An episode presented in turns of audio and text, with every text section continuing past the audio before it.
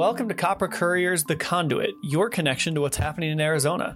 I'm your host, Cameron Stevenson, and we're looking at today's reopening of salons and barbershops, the state health department's will they won't they relationship with coronavirus data, and why local farms are being overlooked for emergency relief. Shall be free! Shall be free! Shall be free! Thank you guys so much. I'm a little overwhelmed and I don't want to scare the kids. I'm okay, but I just want to thank all of you who I just barely met, and now you're all my friends.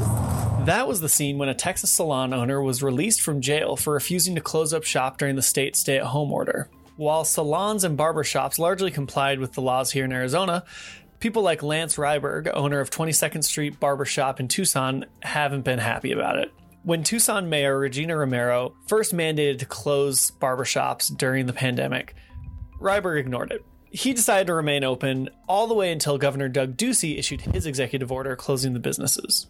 But now the order is over, and Ryberg can open his barbershop starting today.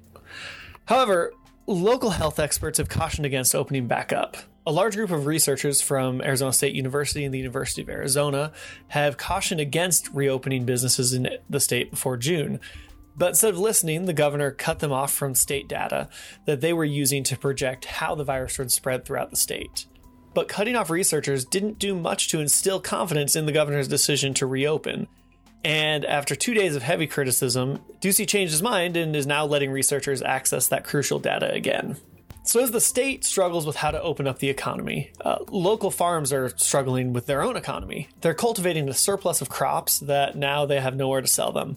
And it looks like they're not going to be getting help from the federal government anytime soon overnight with the COVID 19 restrictions, we watched our, our restaurant business drop by 95%. So 75% of our, our business, almost all of that went away overnight. That's Kate McClendon. Her family owns McClendon Select in Peoria, and without the business they rely on from restaurants, Kate's not sure her farm can make it through this pandemic.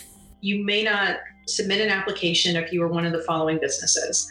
The third one down is farm agriculture is a multi billion dollar industry in Arizona.